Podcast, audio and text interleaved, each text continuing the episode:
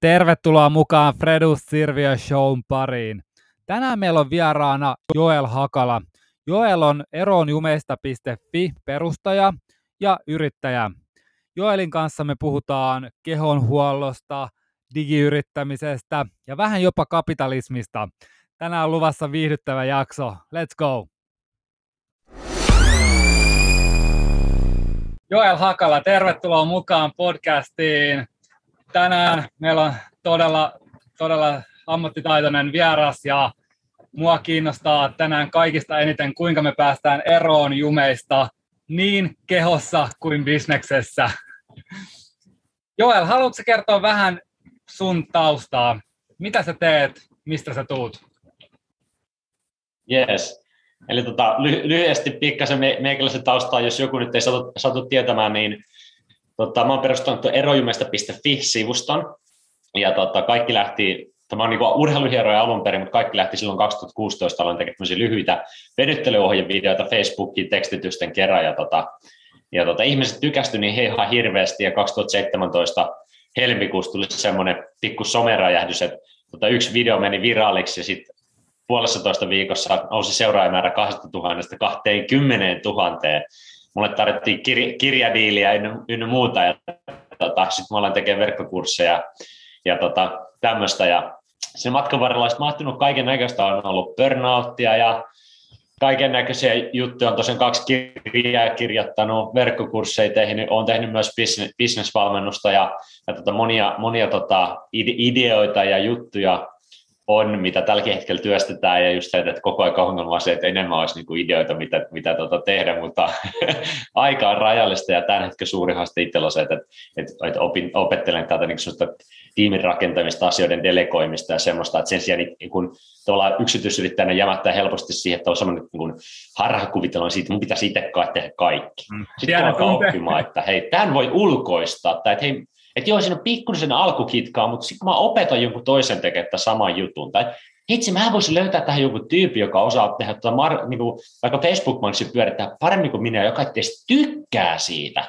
Ja sitten kun tulee tämmöisiä havahduksia, sitten sä että niin, että mä voin kasvaa sille, että mä voisin itse, itse asiassa itse tehdä vaikka vähemmän töitä, tai mikä mulla on nyt tavoite on laittaa eroimesta.fi siihen pisteeseen, että on se tiimi siinä, joka rakentaa, kehittää sitä ja sitten itselleen enemmän resursseja, tehdä myös muita muita bisnesideoita, mitä, mitä mulla on, Et koska mä oon vähän semmoinen mieli, että ideoita tulee joka päivä niin monta, sitten aina vaan se on, ei vaan ehdi kaikkea tekee ainakaan nyt, nyt, niin kuin, nyt, nyt tota heti, mutta, mutta siinä niin kuin ehkä lyhyesti ytimme, ytimekkäästi se niin kuin pähkinänkuoressa se, se tota, ydinjuttu, ja tosiaan etenkin mitä tulee kehuhuoltoon hyvinvointiin, niin mä oon kiinnostunut niistä asioista, sen takia urheilijaraksi opiskelin, sen takia aloin nyt videoita tekee esimerkiksi kehohuollosta, mutta mut mä koen, että mä kiinnostaa enemmän niinku se bisnespuoli, ja etenkin tämä niinku online-business. Ja tota, mä näen sille, että se on niinku se mun juttu, ja sitten mä oon kiinnostunut hyvinvoinnista ja tälleen, niin mä oon niinku yhdistänyt ne, mutta mullakin nyt on tarkoitus siitä, että ollaan enemmän silleen, että mä niin kuin rakennan bisneksiä ja tota, sitten mä kokoan esimerkiksi hyvinvointialan ammattilaisia siihen tiimiin, jotta ne rakentaa sitten tuotteita ja hoitaa asiakaspalvelua. Ja sitten se voi itse sama, itselle sama väline sitten niin kuin oma hyvinvointiin parantaa oppimasta hyvinvoinnista, kun pääsee tekemään töitä hyvien tyyppien kanssa oppimaan sitten hyvinvointijuttuja siinä samassa. Mutta mun se juttu on sitten se, se niin kuin online verkkobisneksen tota, rakentaminen. Joo, ja sen takia me varmaan ollaan täällä tänään puhumassa.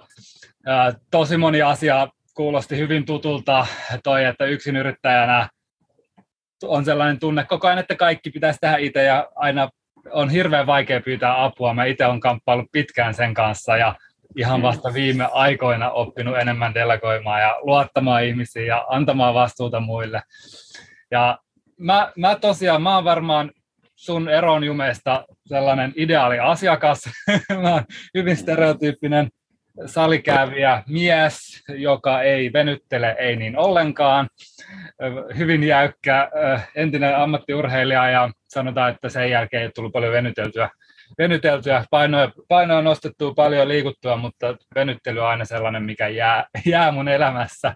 Ja mä oon huomannut kyllä, että nyt, nyt on alkanut tulla vähän niin kuin sellaisia jumeja vähän, että jotenkin mä löysin putkirullailun itse asiassa uudestaan vähän tuossa ihan joku viikko sitten takaperin, ja mä oon nyt joka, joka päivä treenin jälkeen vähän tuota putkirullailu ja vähän tuntuu, tuntuu paremmalta aloitetaan ihan tästä aiheesta. Mä haluan itse päästä eroon jumeista. Ja mikä on se kaikista tärkein sellainen kehonhuolto sun mielestä? Sanotaan kelle tahansa, joka ei ole aiemmin kovin paljon kiinnittänyt huomiota siihen. Kaksi asiaa. Puolen liike ja sitten se hyvä palautuminen. Ja puretaan, puretaan nämä osiin. No ensinnäkin, tämä on aina se, että ihmisillä että, että no ei tule venytelty ja pitäisi venytellä.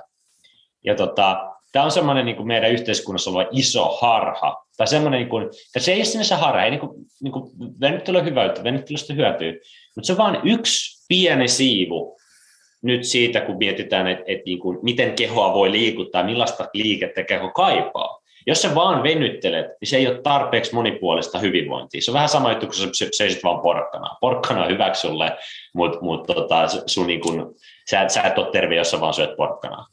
Ja nyt jos mietitään, millaista liikettä meidän kroppa kaipaa, niin ensinnäkin meidän pitäisi monipuolisesti liikuttaa kaikkia meidän niveliä, mitä meidän kropassa on. Aina kaikki liike, mikä meidän kehossa tapahtuu, tapahtuu luiden välissä. Nivel on siinä luiden välissä. Meillä on täällä sormien välissä nivel, meillä on rannen nivel, kyynärpää, olkapää, meillä on lapaluu tuolla, meillä on rannan kaikki meillä on lonkkapolvi, nilkka, jalan pikku, pikkunivelet ja varmasti moni muita pienempiä niveliä, mitä tuossa ei edes tullut niin mainittua. Mutta niin perushahmotus silleen, että, että liikuta ainakin sun niin isoimpia niveliä, ra, niin rangan joka osaa ja sitten sit sun varpaita ja niin kuin sormia joka päivä. Kaikki mahdollisiin suuntiin. Ja nyt sitten meillä on myös erilaista liikettä, sitä voidaan hahmottaa niin kuin hyvin yksinkertaisesti, tälleen, miten mä tykkään just opettaa niin hyvin kansankielisesti, hyvin niin perus yksinkertaisella ajatuksella se, että, että on se, että, että sä voit miettiä, että onko mulla näissä nivelissä tarpeeksi liikerataa, saanko mä ne taipumaan niille liikeradoille. Ja jos sä saatat huomata vaikka, että itse onpa rintaranka tosiaan, kun mä oon istunut niin paljon tietokoneella, että näin saa tätä kunnolla suoraksi. Ja onpa muuten kiertokin aika jäykkä. No sit sä tiedät, että tässä on ehkä kohta, mihin kannattaisi keskittyä, saada tämä rintaranka tänne enemmän ylipäänsä liikettä. Sitten toinen asia on se liikkeen hallinta, että on yksi juttu mennä vaikka tuohon lattialle istumaan ja yrittää ottaa varpaista kiinni ja laittaa päätä polviin. Passiivista liikkuvuutta. Ja joku voi saada siinä pää polveen. Mutta sitten sä et se nostamaan, vaikka jos sä seisot, kuinka korkealle sä pystyt nostamaan sun jalan suorassa ja pitämään sen siinä. Millä liikeralla sä pystyt liikuttaa sun rajoja hallitusti. Et, et, et just se, että se voi olla, että jos sä teet passiivisesti jonkun venytyksen, sulla on liikerataa, mutta sä et välttämättä hallitse aktiivisessa liikkeessä sitä. Ja sitten kolmas on, sit voisi olla se suorituskyky, niin kuin lihaskunto, voima. Et onko siellä suorituskyky, että oot sä niin kuin kahdeksan tunnin tietokoneen jälkeen, onko sun tukilihakset niin sikissä, että sen takia sä oot jumissa. Hmm.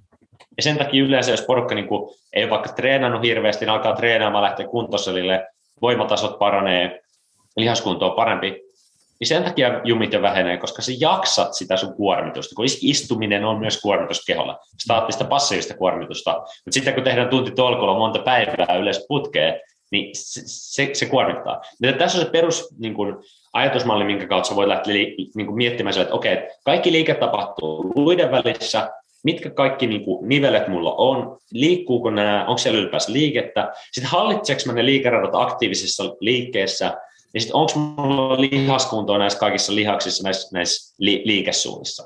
Ja nyt venyttely on vain yksi niin kuin, työkalu, se on yksi niin kuin, tekniikka juttu, että jos sä huomaat, että vaikka työpäivän päällä, että okei, mä oon nyt naputtanut hirveästi koko päivän kirjoittanut tuossa näppäimistöllä, on niin kuin, tosi tukkoinen kirja täältä niin kuin, vaikka etupuolelta tästä niin kuin etuolkapäät rintalihaksi, että okei, joku pikku venytykset tänne voi tehdä tosi kutaa.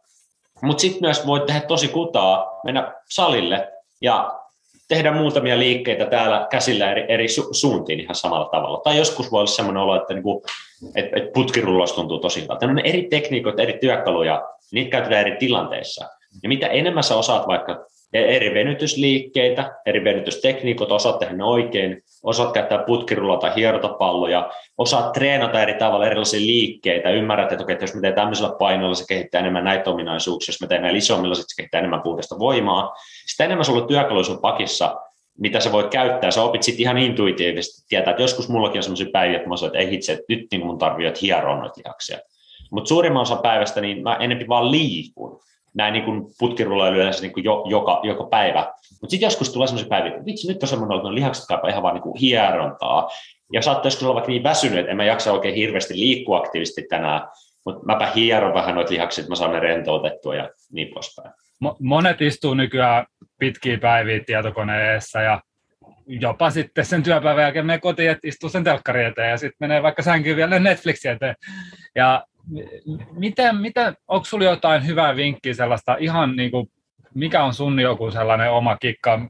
Sanotaan, että jos joudut kahdeksan tuntia, tiedät, että sä tänään olet työpöydän äärellä, niin nouseeko sä ylös, käykö sä vähän kävelyllä, mit, mit, mitä sä teet, että sä pidät sen kropan siinä kunnossa, että se ei mene jumiin sen päivän päätteeksi, koska mä itse huomaan ainakin silleen, että usein kun on pidempiä sessioita tietokoneella, niin huomaa kyllä, että se niska menee jumiin ja tulee tällä vähän huonossa asennossa. Mä oon koittanut, koittanut sille optimoida työpistettä jo, että nostan näytön vähän enemmän silmiä eteen, ettei kato sille alas kyyryyn, saa sel- selän suoraksi ja silleen koitan optimoida, että näppäimistö olisi kohtalaisen optimaalisesti, että hartiat ei ole liian alhaalla tai ylhäällä ja sellaisia asioita, mutta mut mä en taas sit optimoi välttämättä sitä, että tee, tee jotain veny, venytyksiä sun muita siinä päivän aikana. Joo, no ensinnäkin tässä on niin hyvä muistaa se peruslainallisuus, että että joo, kun poruk- että niin on tätä, että joo, että pitäisi liikkua x, x niin vaikka kolme vartin välein tai jotain muuta tälleen näin. Ja sitten fakta on se, että hyvin harvasta oikeasti tekee. Ja no minkä takia? Ensin kun sä uppoudut sun työhön, niin et sä aktiivisesti mieti silleen, että joo, meidän tuosta lenkillä. Vaikka sä laitat jonkun, vaikka sä laittaisit ajastimen kännykkään pyrähtää käyntiin, niin sitten se ajasti pyörähtää käynti jossain kohtaa, että ei, mä kirjoitan tämän jutun loppuun tai jotain tämmöistä näin. Välillä voi olla hektisiä päiviä, että sä et tehdi vaan niin kuin ainakaan mitään pidempää juttua tekemään.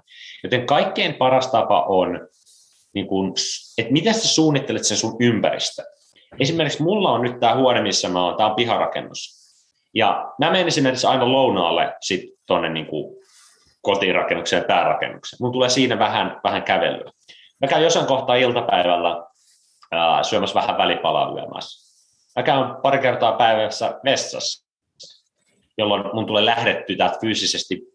Ja jotenkin jos sä teet kotoa, sä teet etähommissa, niin ongelma on se, että sä kävelet siitä yhtä huoneesta toiseen huoneeseen keittiöön, niin sä kävelet 20 metriä sitten käyt vessassa, kävelet 10 minuuttia, sitten sä takaisin toimistoon, jolloin sulla ei tuu vaan kävely paljon. Mulla on ihan vaan varmaan tuosta ovelta tuonne 20 metriä, ja sitten tulee iso tulee niin kuin liikut, liikuttu siinä. Joten suunnittele sun ympäristöä sillä tavalla, että automaattisesti sulla tulee edes pikkasen siirtymää. Toinen juttu voi olla se, että, onko sulla sitten oven karmissa vaikka se leuavetotanko, onko sulla kaavakuulla tuossa vieressä, ja sitten niin mikä muistuttaa, että sitten kun sä näet, että tuossa on toi, no roikumpa nyt, nyt tässä ohi, ohi mennä. Eli niitä pieniä niin kuin, trikkereitä siihen ympäristöön, mitkä muistuttaa sua, sua tekemään. Ähm, sitten myös se, että esimerkiksi mä istun tällä hetkellä jumppapallon päällä. Äh, tässä ei ole mitään selkänojaa, mitä vasten voi röhnöttää. Mun on pakko pitää itteni vähän niin kuin ryhdikkänä. Jos mä alan niin kuin röhnöttää tässä näin, niin se alkaa tuntua huonolta. Eli se pakot, se muistuttaa olemassaolollaan, että, että niin kuin mun pitää pysyä vähän niin kuin aktiivisessa istumasennossa. Ja sitten toisaalta, kun tämä pallo liikkuu, niin tästä tulee automaattisesti ehkä vähän vaihdettu asento, pientä lii- mikroliikettä niin kuin kropalla. Jos istuu tuossa tuolissa yhdellä tasaisella kovalla alustalla, niin se helposti jämähdät yhteen asentoon ja teet siinä hommia. Ja kaikkein paras on muuttaa sitä asentoa. Et, et, mä osan päivästä mä seison tässä sähköpöydän ääressä, sitten mä istun tässä jumppapallon ääressä. Väliin mä väsähdän tähän jumppapallon päälle istumiseen, että ehkä esimerkiksi jos mä oon treenannut siinä päivänä ja mulla on kroppa ja väsynyt, niin mä saatan ottaa tuosta niin toimista tuolin alle. Ja tota, sitten se, jos sä seisot paljon, niin erilaisella niin jalkineilla, koska jos sulla on niin lättä tota, lattia, se on yksi alusta, nyt sä otat erilaiset kengät, jossa on vaikka enemmän kantakorkeat, sulla on erilainen alusta jaloille, sun kroppa asettuu siihen seisomaan eri tavalla. Et jos on vaikka duuni, että sä seisot paljon, tai sitten tykkäät seisoa sähköpöydän ääressä, mutta tuntuu, että ei jaksa seistä niin kauan kuin haluaisi, no on välillä paljon jaloin siinä. Ota välillä sitten joku työkengät, joku juttu, missä on vaikka kantakoroketta, jolloin sä jaksat seistä, seistä, seistä siinä kauemmin. Eli niin just, just se, että et, et, et mahdollisimman monipuoliset istuma-asennot, että et välillä voi olla, niin kuin antaa itsensä vaikka vähän röhnyttää, se on ok. Taas, että vaihdetaan asentoa, ehkä liikettä siinä päivän aikana. Ja sitten se, että et suunnittele sen ympäristön niin, että sun tulee automaattisesti liikuttu ilman, että sun tarvii niin kuin, tehdä siitä liikkumisesta juttuja, muistaa liikkuu, koska Se menet käymään tuossa vessassa, tulee, tulee liikuttua yömässä.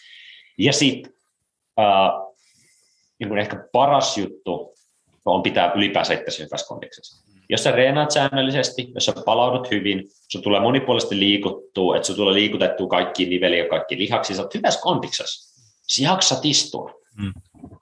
Sä, sä jaksat istua vaikka 12 tunnin päivän ilman, että sä oot ihan rikki sen jälkeen. Mm. Mutta sitten taas, jos et sä tee yhtään mitään, mutta sä vaan istut, oot huonossa kondiksessa, niin ihan muutama tunti istumista on, on myrkkyä. Mm. Et se on niinku ehkä paras juttu, että et mieti sitten sieltä, että et, et just, että miten se tulee treenattu ihan niinku, että kuinka hyvässä kondiksessa sä oot, kuinka niinku just niinku hyvä, hyvät liikkuvuudet sulla on käytössä tälle, ja sitten mietit, miten sä saisit sitä säännöllistä liikuntaa lisättyä. Mm. Että et tarvitko se coachin suunnittele sulle, että niinku treeniohjelma auttaisiko se sulla, kannattaa, että et lähteä johonkin liikuntaryhmään, jonkun kaverin kanssa joku tapa käydä pari kertaa viikossa lenkillä, luoda jonkun tavan vaikka puolison kanssa, että käydäänkö me heti aamusta tai heti tota, illalla työpäivän jälkeen tota, kävelylenkillä tuossa. Niin mulla niin kuin, melkein joka päivä käydään vaimon kanssa tuossa vähän kävelee se yleensä iltasella, ehkä päivä, päivällisen jälkeen. Niin se on yksi sellainen juttu, että vaikka minulla olisi sellainen päivä, että mun olisi mitään muuta tullut tehty, niin todennäköisesti mä käyn vartin, vartin kävelylenkin. Hmm vaimon, vaimon kanssa. Se on vähän semmoinen niin kuin periaatteessa tapa, että meillä olisi silleen sovittu sitä, mutta yleensä illalla sitten, jos jompikumpi että lähdetäänkö kävelylle, ai onpa aurinko paistaa, niin molemmat on että joo, totta kai lähdetään, että se on, kun molemmat tykkää siitä. Hmm. Niin se on myös yksi semmoinen ympär, ympäristöjuttu juttu kanssa tuossa, että et, et sitten, että kirjaisempinenkin päivänä yleensä tulee vähintään tehty sit se lyhyt kävely, joka auttaa hmm. tosi paljon, etenkin työpäivän päälle, sit, kun saat vaikka ajatukset ihan solmussa ja sitten sä istut koko päivän koneella 15 minuuttia kävellä ehkä tuossa luonnossa, niin mikä on rentouttavampaa?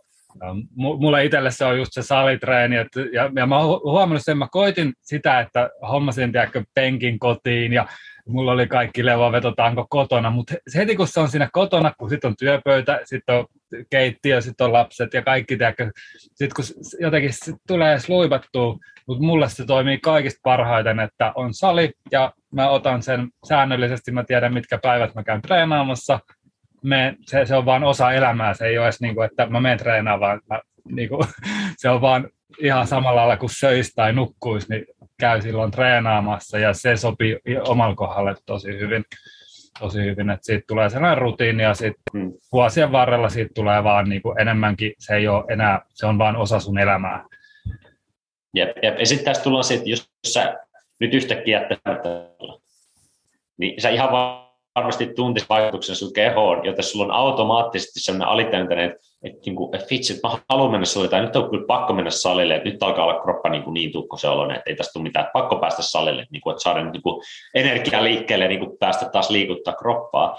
Ja sama juttu niin kuin mulla on taas, niin kuin, sit jos mietitään tätä niin kuin liikkuvuus, tätä kehohuoltopuolta, että kun sitä on tullut tehtyä ja on huomannut sen, että, että mitä se vaikuttaa mun kehoon, niin jos mulla nyt jostain syystä tulee joku ehkä pidempi jakso, että niin kuin ei ole tullut tehtyä, niin sitten mun jossain kohtaa, tiedätkö, tulee vaan, että olotila on niin paska, mun on pakko alkaa tekemään. Kun mä, niin kuin suuressa mun mielestä ihmisistä, kun on jumissa ollut vuosikausi se normaali olotila, en edes tiedä, että ne välttämättä jumis, mutta kun sitten on päätä särkeä.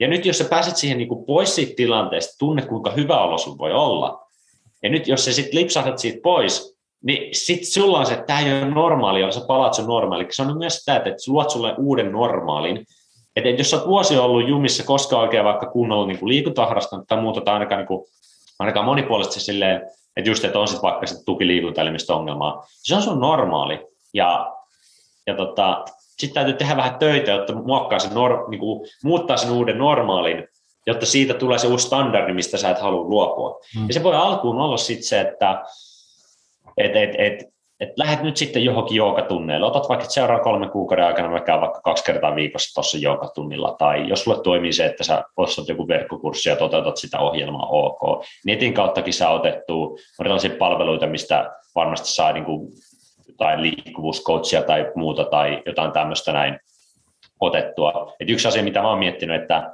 et, et, mä oon nyt tähän tälläkin hetkellä teen liikkuvuustreenejä ja tämmöistä kehonhuoltoa enemmän sille just niin kuin huoltavasti, ylläpitävästi, mutta sitten taas jossain kohtaa kiinnostaa ottaa ihan semmoinen vaikka kolmen kuukauden jakso, että palkkaa vaikka coachin, jonka kanssa ottaa videopuhelu, joka videon välityksellä coachaa, että mitäs liikkeitä tehdään, sille kehitetään nyt sitä niin kuin aktiivista liikettä tai sitä kehohallintaa vaikka, mm. ja sitten se suunnittelee mulle niin ohjelmat, että tee kertaa viikossa nämä setit.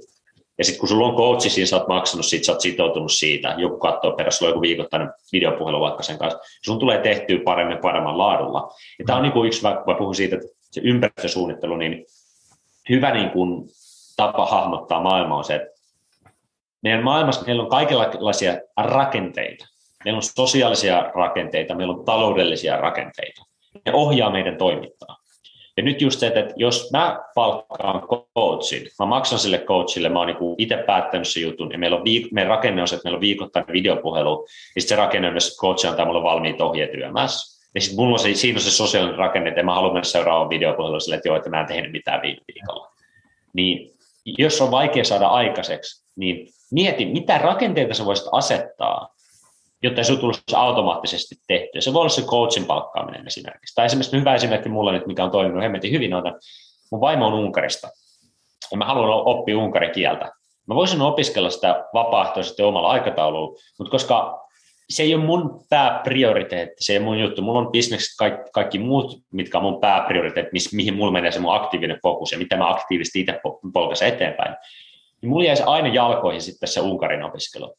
Koska se on vaan vapaaehtoinen juttu, mulla ei mitään deadlinea siihen. Se on vaan semmoinen, että mä haluan oppia Unkarin. Mun ei, mun ei pakko, mä pärjäsin ilmankin. Mutta äh, mulla on esimerkiksi nyt kaksi yksityis, tota, niin kuin tuntia tai niin yksityisopettajan kanssa videopuhelu, ja sitten se antaa mulle aina kotitehtävät. Ja sitten tehtävänä on tehdä ne kotitehtävät ennen seuraavaa puhelua. Ja siinä on nyt se rakenne, mikä potkii mua tekemään säännöllisesti joka viikko.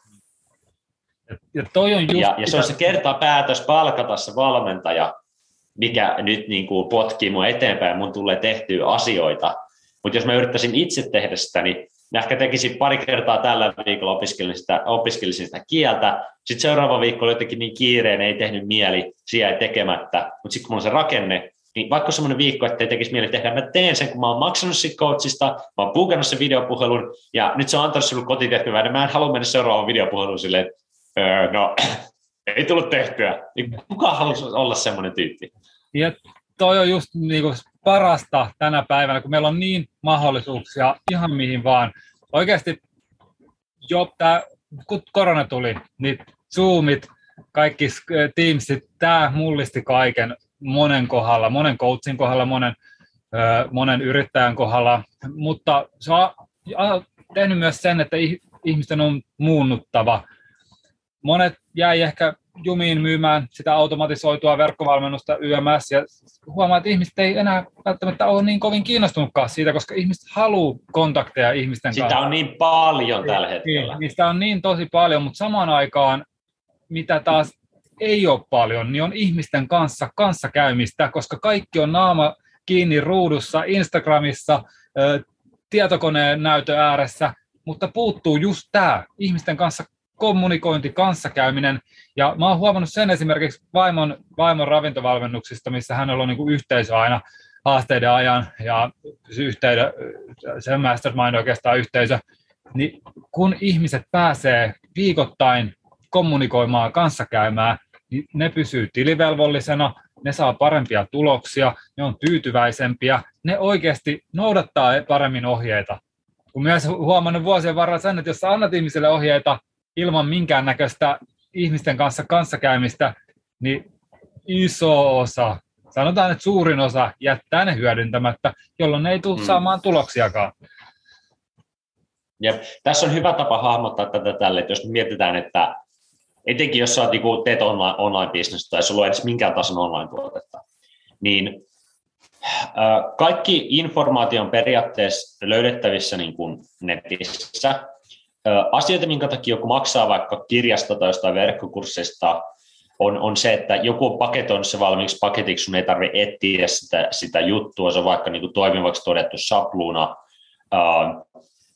mutta jonkun kirjankin arvo on parikymmentä euroa, joku verkkokurssi puhutaan suurimmaksi osaksi ehkä niin kuin kympeistä, ehkä satainen, 200, jos se liittyy bisnekseen tai rahan tekemiseen tai niin kuin se ratkaisee jonkun tosi polttavan ongelman, ehkä niin kuin sad, satoja euroja niin kuin kuluttajalle, ehkä jotain tuhansia euroja niin kuin business, business-puolella. Mutta se oikein informaation puute on yksi blokki, mikä siellä on, mutta se, mut se yksinään ei riitä siihen muutokseen tai tosi pintapuoliseen muutokseen. Se, mitä ihmiset tarvitsee, on rakenne, struktuuri, structure. Ja nyt se voi olla, että kun sä teet sinun jotain valmennusta, mietit palvelu, palvelu niin mitä kovemmalla prosentilla, mitä kovempia tuloksia se pystyy tuottaa ihmisille, sen arvokkaampi se on. Kirja on 20 euroa sen takia, että se, se antaa vain informaatio, mutta ei oikein sitä muutosta tai tulosta. Mutta jos sä teet joku valmennuksen, missä, mihin kuuluu se yhteisö tai joku puhelukoutsin kanssa tai jotain, että joku, joku kattelee vähän perään, joku kyselee perään, niin ihmiset saa todennäköisemmin tulee tehtyä, ne saa paremmin tuloksia, ne on tyytyväisempiä. Se, että ne oikeasti juttelee jonkun kanssa, asia pysyy niin kuin mielen päällä, se ei pääse unohtua se arjen, arjen tota kiireisiin, niin tota, se on se, mikä tuo tuloksia. Jos sä pystyt tuottaa tuloksia, silloin sä voit myös niin kuin, tota, pyytää rahaa siitä isomman summan, niin se on helpompi myydä. Ja sitten nykyään just, että niin kuin ihmiset myös helpommin maksaa vaikka sitä valmennusta, jos siihen kuuluu edes jotain ryhmäpuhelua tai jotain tämmöistä aktiivista, aktiivista juttua. Ja tällä hetkellä, kun sitä tota, verkkokurssi-informaatioa ja tämmöistä on niin, on, on niin paljon, ja alkaa olla niin paljon kaikki coacheja, että enää ei olekaan se juttu, että sanotaan, että joku viisi vuotta sitten, niin ehkä se oli se, että, että se, että sä olit se, joka niin kuin sun, jutu, sun alalla teki jonkun hyvän verkkokurssin ja markkinoi sitä toisen niin kuin tietoisuuteen, niin se oli se, niin kuin mikä myi. Mutta nykyään niitä valmentajia on niin kuin eri aiheissa niin paljon, sitä videoa niin paljon, sitä porukkaa tehdään ilmasta paljon. Verkko, verkkokurssialusta, nettisivujen kassojen asettaminen on niin helppoa kuin tekniset ratkaisut. Sun ei tarvitse olla koodari, sun ei tarvitse maksaa hirveästi niistä asioista. Sä voit ottaa jonkun Kajapin käyttöön, sulla on all in one paketti, paitsi jos sä myyt Suomessa, niin suomalaiset verkkopankkimaksut tarvii, tarvii saada käyttöön ja muuta, joka on by the way semmoinen juttu, mä oon ratkaissut tämän ongelman meidän bisneksessä. Jos, jos tätä kuuntelee joku, että teet verkkobisnestä, sulla on ongelma se, että sun tarvitsisi saada suomalaiset verkkopankkimaksut, mobiilimaksut, liikuttasettelien verkkomaksut, automaattisilla verkkokurssien aktivoinnilla asiakkaalle, kaikki osamaksut, sähköposti, laskut ja muuta, ota yhteyttä, mä oon ratkaissut tämän ongelman, mä voin tota, auttaa, auttaa sua saamaan sama ratkaisu käyttää, mutta mut siis niin kuin sitä lukuun ottamatta, niin esimerkiksi Kajabi, mm. niin sä saat aika kohtuullisella summalla sähkö, postisoftat, hostattua videot sinne verkkokurssialustaan, pystyt hallitsemaan sun, sun tota yleisöä, hostaamaan sun net, nettisivut sen kautta. Se kynnys tehdä niin kuin informaatiota nettiin on, on, niin, tota,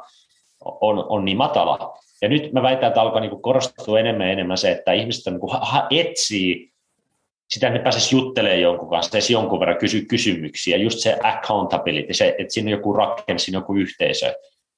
Ja tota, ja sitten jos miettii, että, bisneksen tekijänä, niin se, se tekee siitä bisneksestä sulle nautinnollisempaa. Että esimerkiksi mulla, ää, mulla oli tuossa pitkään semmoinen jakso, että mua niin eroilmeisesti homma hirveästi napostellut. Mä olin tehnyt sitä yksin, just videona tälleen. Mä, mä en enää niin kolmeen vuoteen ole niin hieronnutkaan, hierontahommia tehnyt. Ja tota, sitten kun mä oon nyt alkanut tiimin kanssa, mä oon ollut tyyppejä, kenen kanssa tehnyt yhteistyötä, niin tajunnut, että Aa, se on ihmiset tässä, mitä tästä tekee hauskaa. Mm. Ei se itse asiassa välttämättä tee se aihe, mutta sitten mä teen tätä ihmisten kanssa. Niin mä olin, niin kuin, kun lähti automatisoimaan kaikkea ja ynnä muuta, ja haluan niin se passiivisen tulon tämmöisen, niin samalla mä tein bisneksestä semmoisen, että ei mua kiinnosta tehdä tätä bisnestä. Mutta nyt kun mä oon lähtenyt taas tiimiin rakentaa, niin mulla on niin uutta intoa, niin mä oon miettiä myös sit, sit taas tuotteiden puolesta silleen, että, että, jo, että meillä on esimerkiksi nyt niskahartien ensipupakkaus, muutaman kympin kurssi siihen, että tässä on ohjeet, miten saat niskahartiat avattua, akuutit jumit ja muuta. Sille on paikassa semmoisella tuotteella. Mutta sitten mä oon miettinyt, että, että ei itse, että mitäs me tuodaan meidän tuotteeseen enemmän tätä, että porukka pääsee juttelemaan meidän, meidän tota, tiimin kanssa tai et, et, mitä puhelua otetaan tai muuta. Esimerkiksi nyt maanantaina me pidettiin tämmöinen video vastaanotto, tämmöinen ilmainen juttu, kahden tunnin lähetys, missä me seuraajat pääsivät tai asiakkaat pääsivät kysymään, että mitä tahansa kysymyksiä. Me oltiin sitten siinä video, live-videossa vastaamassa niihin ja porukka tykkäsi siitä paljon, ja itselläkin oli tosi kiva, kun pääsi tavallaan, niin kuin, joku, joku avasi mikrofonia ja Zoomin kautta oikeasti niin kuin kertoi omasta tilanteesta ja päästiin keskustelemaan. Niin tämmöisiä, juttuja, niin se on paljon miellyttävää, se pääsee bisnes sulle, se sitouttaa asiakkaita, ja niiden kokemus on paljon parempi. Ja, ja, tot, ja tota, tot, jos luot sellaisen tuotteen, missä on tämmöisiä juttuja, niin sä voit pyytää enemmän rahaakin siitä, koska se kurssi on muutaman kympin, joku tämmöinen valmennus voi olla useita satoja euroja. Just, just näin. Ja toi on, monet, monet ehkä verkkovalmentajat on vähän alkanut herää tohon puoleen. just esimerkiksi vaikka Facebook-yhteisöt antaa meille aika hemmetin hyvät, hyvät niin kuin, paikat luoda yhteisöjä ja sieltä pystyy vetämään livejä ja Zoom on ihan mun, Zoom on mun lemppari, mä tykkään just ottaa meidän, meidän asiakkaat Zoomiin viikoittain ja pääsee kanssa käymään. Sä oot niinku oikeastaan tapaamisessa, sä oot virtuaalimaailmassa virtuaalitapaamisessa mm. ihmisten kanssa ja se tuntuu, just viimeksi tuntui siltä, että me oltaisiin kaikki siinä samassa huoneessa, jutellaan samoista asioista joita, jo, ja ihmisten kanssa, joita kiinnostaa se sama asia, mutta monet taas henkilöt, jotka myy verkossa fyysisiä tuotteita tai jotain, niin ne ei ole herännyt tähän vielä mun mielestä, että toi oli tosi hyvä pointti, mitä sä sanoit, että miten voi yhdistää tämän fyysisen tuotteen tähän ihmisten kanssa kanssakäymiseen. Ja mä, mä en ole itse ainakaan nähnyt kovin hyvi, hyviä vielä benchmarkkeja siitä, että miten, miten fyysisten tuotteiden verkkomyyjät yhdistäisi tämän jotenkin tuomaan siitä sellaista kokonaisvaltaisempaa koko, kontaktia sen asiakaspinnan kanssa. Jep, se on niin se, se ajatusmalli siellä on niin, kuin niin se, että se on se fyysinen tuote, mitä sä myyt. Mutta mut nyt tietenkin netissä, kun jos mietitään, että et, et, no Facebookissa nyt fyysistä tuotteet niin suurimmalla osalla ihmistä suurimmalla osalla niin, niin kuin, ainakin isommissa maissa ongelma, että vittu siellä on se Amazon. Niin, mistä samaa tuotetta ja samankaltaiset tuotteet halvemmalla, paremmilla, paremmilla palautusoikeuksilla tota, ää, niin kuin nopeilla toimituksilla ja sitten ihmiset saa samalla, samalla kertaa tilattua kaikkea muutakin sa- saman tilaukseen. Ja todennäköisesti ihmiset etsivät sitä tuotetta eka, eka Amazonista, eikä niin lähde etsiä jotain pientä, pientä tota, pienen kauppia, jotain, jotain niin kuin verkkokauppaa. Sitten sun pitää, kun Amazoni, niin kuin, porukka menee Amazonin hakemaan tuotteita, mutta sitten jos on joku pienempi verkkokauppias, niin sun pitää löytää se asiakas ensin, saada ne tietoisia, että sä, oot edes olemassa. Mutta tota, mä, mä näen se silleen, että kun loppujen lopuksi ihmiset ostaa, ostaa niin ka- kaikkea mitä ostaa, niin on se, että siellä on se joku, joku tarve, tai sitten se joku halu, halu saavuttaa jotain, tai sitten niin iso, isossa osassa myös se, niin kuin se asiakaskokemus, mikä on. Ja okei, no jos se nyt jotain vessapaperia, niin siihen nyt ei niin kuin yhteisöön saa, koska ne on niin kuin tämmöisiä niin kuin perustarvikkeita, mutta jos nyt mietitään, että se nyt jotain kuntoiluvälinettä vaikka, no voisiko, voisiko siihen niin kuin liittyä, kun ihmisillä on sitten kuitenkin, että miten mä tätä käytän, ja sitten on se, että no, tulisi käytettyä sitä säännöllisesti, se voi olla suurin ostoneste, että no kiva hilavitku, mutta, mutta tuleeko tätä käytettyä. Niin sehän voisi olla, että et, et, et miksei siihen, että ostat tämän tuotteen, sä pääset tähän meidän yhteisöön mukaan, me jaetaan tänne vinkkejä juttuja, me pidetään silloin tällä vaikka tämmöistä webinaaria, mihin saa tulla kyselemään, tai, tai että et luo yhteisö, kaikki, jotka ostavat meidän verkkokaupasta joku tuotteen, pääsee osaksi yhteisöä, ja me ollaan sitten vastailla se jeesaleis. Ja sitten miksei se voi olla enemmän just, että sen sijaan, että sä myyt sitten jotain putkiruudesta, niin kun sulle ei jää mitään katetta hirveä kilpailu, niin sä myytkin enemmän sitä kokonaista niin juttua, että hei, tässä on paketti, että sä saat tästä nyt putkiruudan ja mä osaksi meidän yhteisö, saat nämä meidän videooppaat ja kaikki muut, että tavallaan että se Blue Ocean ajattelu, että yhdistetään muutama eri juttu, joka itse asiassa palvelee asiakasta paremmin, ja sitten me voidaan pyytää siitä koko paketista vaikka 200 euroa, meillä jää hyvä kate, ja tota, sitten putkirulla myyminen siinä on vaikka itse asiassa ihan niin kuin sivu, sivujuttu, tai, tai just, että se voi olla, ne voi olla tuotteita ja sitten siinä on myynnissä vaikka jotain kuukausimaksullista jäsenyyttä siihen yhteisöön ja missä saa sitten vinkkiä siihen treenaamiseen ja muuhun juttuun. niin kuin, että, että malleja on niin kuin monenlaisia, monenlaisia, mitä voi tehdä, ja sitten se, että tuolla jutussa on se hyvä, että jos pystyt myymään sitä niin informaatiota, vaikka joku kuukausi jäsenyyttä siihen kylkeen, niin mm. niin tota, se on se, mistä sulle su, tulee niin kuin ison, ison kate, ja voi olla, niin kuin, että fyysiset tuotteet, ihminen ostaa kerran se putkirulla ja se ostaa sitä uudelleen. Mm. Se voi olla sun sisäänheitto tuote vaikka siinä, ja sitten se sun itse bisnes se raha tulee siitä, että, että tota, muutama prosentti putkirullan ostajista on kuukausiasiakkaita, ja, ja tota, vaikka 30 pinnaa putkirullan ostajista nappaa sitten siihen se muutama kympi putkirulla oppaan, oppaan kurssin, kurssin kylkeen, jolla sä saat sitten enemmän katetta, ja sitten se bisnesmalli voi olla se, että se putkirulla on se sisäheittotuote, mitä voi aggressiivisesti vaikka myydä sitten markkinoilla. Sulla voi olla vaikka Suomen parhaat edullisimmat putkirullat ja, ja tota, sitten se upsell-tuotteet, muut, muut jutut on se pääjuttu, mistä tulee sitten 80 pinnaa itse asiassa niin kuin siitä liikevoitosta. Ja sitten sit tota, saat luotua brändiyhteisö, ja se on semmoista, mitä kukaan ei voi ottaa niin, niin helposti pois, että joku voi tuoda saman putkirullan tai vastaavan putkirullan halvemmalla myyntiin, ja sun bisnes oli kaput. Mm. Mutta sitten kun sulla on se yhteys tai juttu, niin sä voit myydä se putkirullan vaikka kalliimpaan hintaan porukka ostaa sitä sun, koska ne haluaa sun putkirullan ja sen sun jutun siinä. Ja päästä mukaan yhteisöön. Sitten ostaa pelkkää putkirullaa. Jep.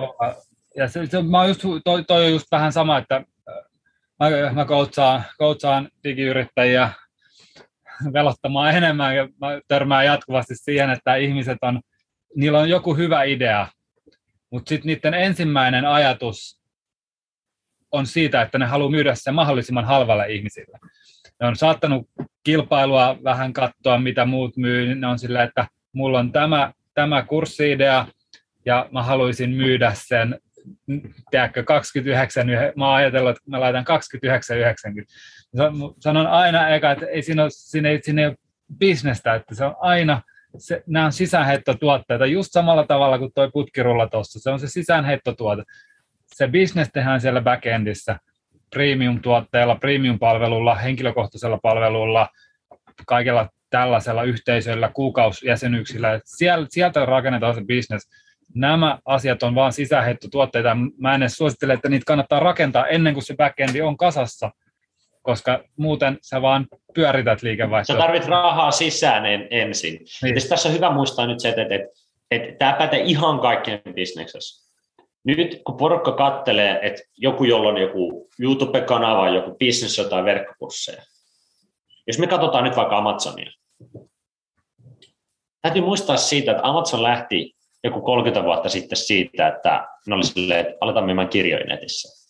Siitä se on lähtenyt 30 vuotta sitten. Nyt jos sä, sulla on säätö, että mun pitäisi tehdä tämmöinen tuote, myydä sitä isolle massalle hintaa 290, mieti mikä on se esimerkki, mistä sä oot saanut sen idean, ja mieti missä ne on niiden bisneskaaressa, ja kelaa taaksepäin, me tsekkaa, että mistä ne on aloittanut. Me laita niitä mailiksi, että mikä historia on kiinnostunut, mistä tähti, mikä te eka tuota oli ja muuta.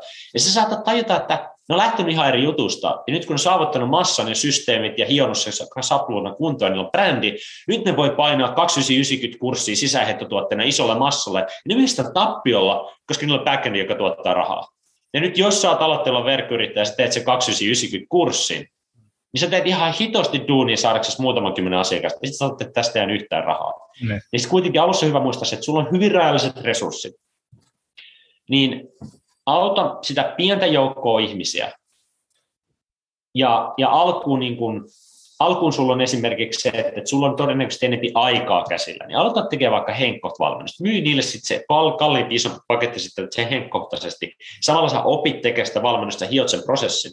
Sitten kun sulla on se prosessi hiottu vaikka, että okei, miten nyt se laihtutusjuttu tehdään, ja miten niin kuin asiakkaalla tuotetaan tulosta näin on netin välityksellä.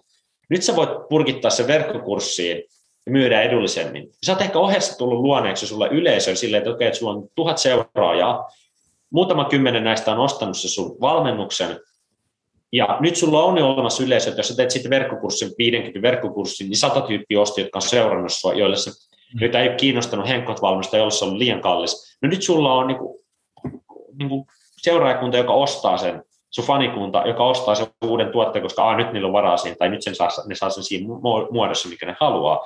Mutta lähde aina siitä, niin kuin, pidä homma yksinkertaisena, mieti siitä, miten sä autat yhtä ihmistä mahdollisimman paljon, se on yleensä henkot valmennus. Ja samalla sä hiot sun taitoja, se on niin kuin alussa kaikkein tärkein itse asiassa, enemmän kuin se rahansa, että sä opit, miten sä myyt sen, kenelle, kuka sen ostaa, minkä takia, mitä sä tuotat niille tuloksia, mitä sä hiot sen sun prosessiin. Ja se kasvu on sitä, että sä opettelet, että sä, sä, niin se, sit se kasvu on sitä, että sit kun sä, niin kuin, tässä sä oot ratkaissut sen itse ongelman, se kasvu on sitä, että miten mä voin auttaa useampaa ihmistä tekemättä itse enempää töitä. Se on se kasvu. Ja sitten sä alat miettimään. Sitten se voi olla osittain se, että jos olet tähän asti tehnyt asiakkaiden kanssa 12 viikon henkot-valmennuksen, siinä on ollut viikoittainen tunnin videopuhelu, ja sitten sä oot viestitellyt asiakkaiden kanssa, sä oot suunnitellut niille vaikka treeniohjelmat tai jotain. Niin seuraava steppi voi olla se, että okei, mä nyt huomaan toistuvat kaavat. Tässä on tietyt perusasiat, jotka mä opetan kaikille asiakkaille. Mä alan toistamaan itseäni. Ja nyt mä oon hionut myös tavan, millä mä opetan ne tosi tehokkaasti esimerkit mallikuvat ja ynnä muuta mitä jos mä kasaisin näistä videot, ja sen sijaan, että meillä on tunnin videopuhelu kerran viikossa, on puolen tunnin videopuhelu, ja joka viikko mä lähetän niille sen yhden video-oppitunniselle, kato tämä ennen ne seuraavaa puhelua, ja sit se tyyppi on katsonut sen puolen tunnin niin kuin videotallenteen, silloin kun sille sopii, silloin kun se haluaa, ja sitten siinä seuraavan viikon puolen tunnin videopuhelusta voidaan puhua, sille tyypille jäänyt muutama kysymys, jotain tarkentaa jotain juttuja, puhua enemmän siitä, mitä tämä nyt tarkoittaa sulle, tämä juttu, mitä me puhuttiin vaikka tästä ravinnosta, ja menee enemmän siihen, että no, miten sulla on viime aikoina mennyt YMS. Niin sitten sä pikkuhiljaa voit rakentaa sitä sille, että sä pystyt ottaa vaikka useamman asiakkaan, koska sulla menee vähemmän aspa-aikaa per asiakas. Ihmiset voi saada parempia tuloksia sen kautta, että et, et sä pystyt tarjoamaan niille tämmöistä hybridimallia. Sitten jossain kohtaa sä toteat, että et hei, että okei, nyt mulla on kalenterissa tosi paljon näitä puolen tunnin niin kuin videopuheluita ihan vaan, että pidetään asiakkaat accountability niin kuin tekemässä näitä asioita ja ratkaista jotain niin kuin ongelmia, mitkä puhuttaa ylös. Mutta samat kaavat toistuu tosi monen tyypin kanssa, mutta mut ne on silleen, että ne yleensä kuitenkin tarvii niin kuin, et, et, et, mut mä en voi näitä laittaa videolle, koska se on niin kuin se, että viikoittain me ollaan videopuhelussa on iso osa tapaa, pysyy, niin kuin, ne tulee tehneeksi asiat. Mitä jos mä muuttaisin tämän siihen moodiin, että asiakkaiden kanssa vaikka kerran kuukaudessa puolen tunnin henkkopuhelu, tunnin henkkopuhelu, ja sitten kaksi kertaa, kolme kertaa viikossa meillä on ryhmäpuhelu, mihin ne saa tulla kysyä kysymyksiä ja juttelee. Okei, sitten sä muokkaat sen siihen moodin, nyt sä voit tuplata sun asiakasmäärän. Ja dum, dum, dum, dum, dum. Ja sitten jossain kohtaa se voi olla, että okei, no mä palkkaan jonkun tyypin, joka tulee auttaa tässä, niin kuin, että se pystyy aspaamaan asiakkaita. Tuossa päästään just... Että lähde siitä, että sen ongelman mahdollisimman hyvin yhdelle henkilölle, ja sitten se on skaalaamista se loppu, miettii, mitä mä pystyn tuottamaan useammalle useammalle ihmiselle pitämällä sen niin kuin lopputuloksen, mikä asiakas saa, ja se arvo, mikä asiakas saa tuotteesta mahdollisimman hyvänä koko aika. Ja toi ihan samalla tavalla Amazon on skaalannut sieltä kirjoista, yhdestä nichestä, ottanut seuraavan nichen siihen kylkeen, alkanut, alkanut oppimaan, mitä myy, mitä ihmiset haluaa. Sitten kun he saa sen polun rullaamaan, niin yhtäkkiä ne tajuu, että hei, me pystytään myydäkin tämä tuotekategoria ihmisille. Se oli mielenkiintoinen. Tai niillä on iso juttu ollut se, että kun on kehittänyt se infrastruktuurin, mm. että jo miten sä myyt niin kun, niin kun, että sulla on, okei, okay, miten varasto, miten logistiikka, miten postitus, no nyt kun on ratkaissut sen ongelman, ne voittaa muitakin tuotteita, ne on ratkaissut sen logistiikka-ongelman, ja, ja tota, sitten siinä tulee se, että niiden flywheel, mitä enemmän niillä on tarjontaa, mitä enemmän niillä on volyymiset edullisemmat hinnat, ne voi tarjota sen enempi asiakkaita tulee, pum pum pum pum pum, ja sitten ja sitten se, niin kuin, kun alkupään ongelmat on ratkaistu, niin se loppuskaalaus tapahtuu eksponentiaalisesti, kun niin kuin se homma toimii niin tehokkaasti, että se, nyt ne voi ottaa mitä tahansa tuotteita myyntiin, koska niin kuin, ne fundamentaaliset ongelmat logistiikassa ja kaikessa jutussa on niin kuin, ratkaistu. Kuinka, mitä mä katsoin, että sulla on Facebookissa yli 60 000 seuraajaa tällä hetkellä, joka on Suomen mittakaavassa ihan niin kuin crazy, crazy lukema. M- kuinka sä uskot, että se on muuttanut sun bisneksen? Luule, mitä, sä, mitä sä ajattelet, koska jos sä räjäytit sen niin sanotusti nopeasti, tänä päivänä oikeasti ihan varmaan mahdotonta saada tuollaisia lukemia Facebookissa. Tiedätkö? Se ei enää, niin kuin, mä en usko, että se on enää tuolla tavalla viraalisti räjähtämään, vaan ainakaan Facebookissa olisi yli melkein mahdollista. Mitä sä, mitä sä ajattelet seuraajista, niiden arvosta sun bisnekselle, kuinka tärkeitä ne on ja pystytkö hyödyntämään niitä tarpeeksi hyvin? No tota, lähdetään sitten liikenteeseen, että joo, esimerkiksi Facebook on, on paljon muuttunut. Silloin 2017, kun mun puolesta viikossa kahdesta tonnista mentiin 20 000 seuraa, se yksi video meni viraaliksi, niin se oli sitä aikaa, kun video, niin kuin, uh, tota, videot sai tosi hyvin niin kuin, katseluita, Facebook promos niitä. Sitten jossain kohtaa niin kuin Facebookihan kertoi siitä algoritmin muutoksesta, että ne vähemmän promoo yritysten organisia postauksia, ne haluaa promota enemmän niin kuin ihmisten, kavereiden postauksia, muita tämmöistä niin kuin sitä, sitä tota, peer-to-peer niin kuin mm. ihmiseltä ihmiselle postauksia ja muuta. Ja nykyään niin, eihän jos katsoo, että minulla on 60 000 seuraajaa, jos mä teen jonkun postauksen, ja ei se saa sellaisia määriä tykkäyksiä ja kommentteja, mitä me saa joskus vuosia sitten. Se, se on ihan muuttunut. Ja tota, seuraajamäärällä, mä sanon suoraan, että ei ole vittu yhtään mitään. Meidän myynnistä suurin osa tulee mainoksilla. Sähköpostilista on perkulaan tärkeä. Ja sitten ne ihmiset, joiden kanssa on oikeasti muodostettu jonkin sorttisuudet, esimerkiksi on sun sähköpostilista, ne oikeasti seuraa kuukaudesta toiseen sun, sun matskuja. Ää, ja fakta on kuitenkin se, että, niin mainosten kautta meilläkin tulee suurin osa myynnistä. Ja tota, Niin tämä on niin kuin yksi sellainen juttu, mihin porukka hirttäytyy kanssa niihin seuraajan lukemiin, koska niin kuin, et, et, et, se on vaan pikseleitä näytöllä. Se on data jossain tietokannassa. Se on niin kuin, että, että jos joku, niin kuin, jos sä oot aloittelemassa sun juttua, sulla ei mitään tuotetta, sulla ei mitään yleisöä mille myydä, niin ehkä siinä kohtaa tavoite, että, no, että mä saisin sata seuraajaa tai tuhat seuraajaa, niin voi olla hyvä. Tai itse asiassa mä sanoisin, että ehkä tärkein on, että opettele myymään ilmasta, että homma sata tyyppiä sun sähköpostilistalle. Jos sä pystyt saamaan sata tyyppiä sun sähköpostilistalle, niin sulla on hyvät sääntöt, että sä pystyt ehkä myymään joku saamaan sun ensimmäisen euron, mm. euro, euron edes, edes myyntiin siitä listasta. Se on niin helppo täpätä sitä seuraa nappia, se on niin tosi niin kuin matalan niin kuin tason niin kuin semmoinen kiinnostuksen osoitus. Ja sitten nykyään se algoritmi ei näytä niille tyypeille ty, ty, niin kuin sun seuraajista matskua, koska Facebook haluaa näyttää niitä mainoksia, Facebook haluaa, että yritykset mainostaa mikä nyt sinänsä on ok, että okei, niillä on se alusta ja muuta, ja tota, että jos mä nyt teen mainostuksella rahaa, niin ok, Facebook saa oman, oman osassa siitä, sille ok. Facebookista ei nyt niin kuin, lafkana tykkää, mutta se nyt on vaan mun bisneksellä olennainen osa, että en välttämättä niin halu, haluaisi niin mainostaa, mainostaa siellä, mutta sitten tullaan taas siihen, että jos me mainostaa siellä, niin mun bisnes kutistuu sekana. Niin mitä, mitä sä...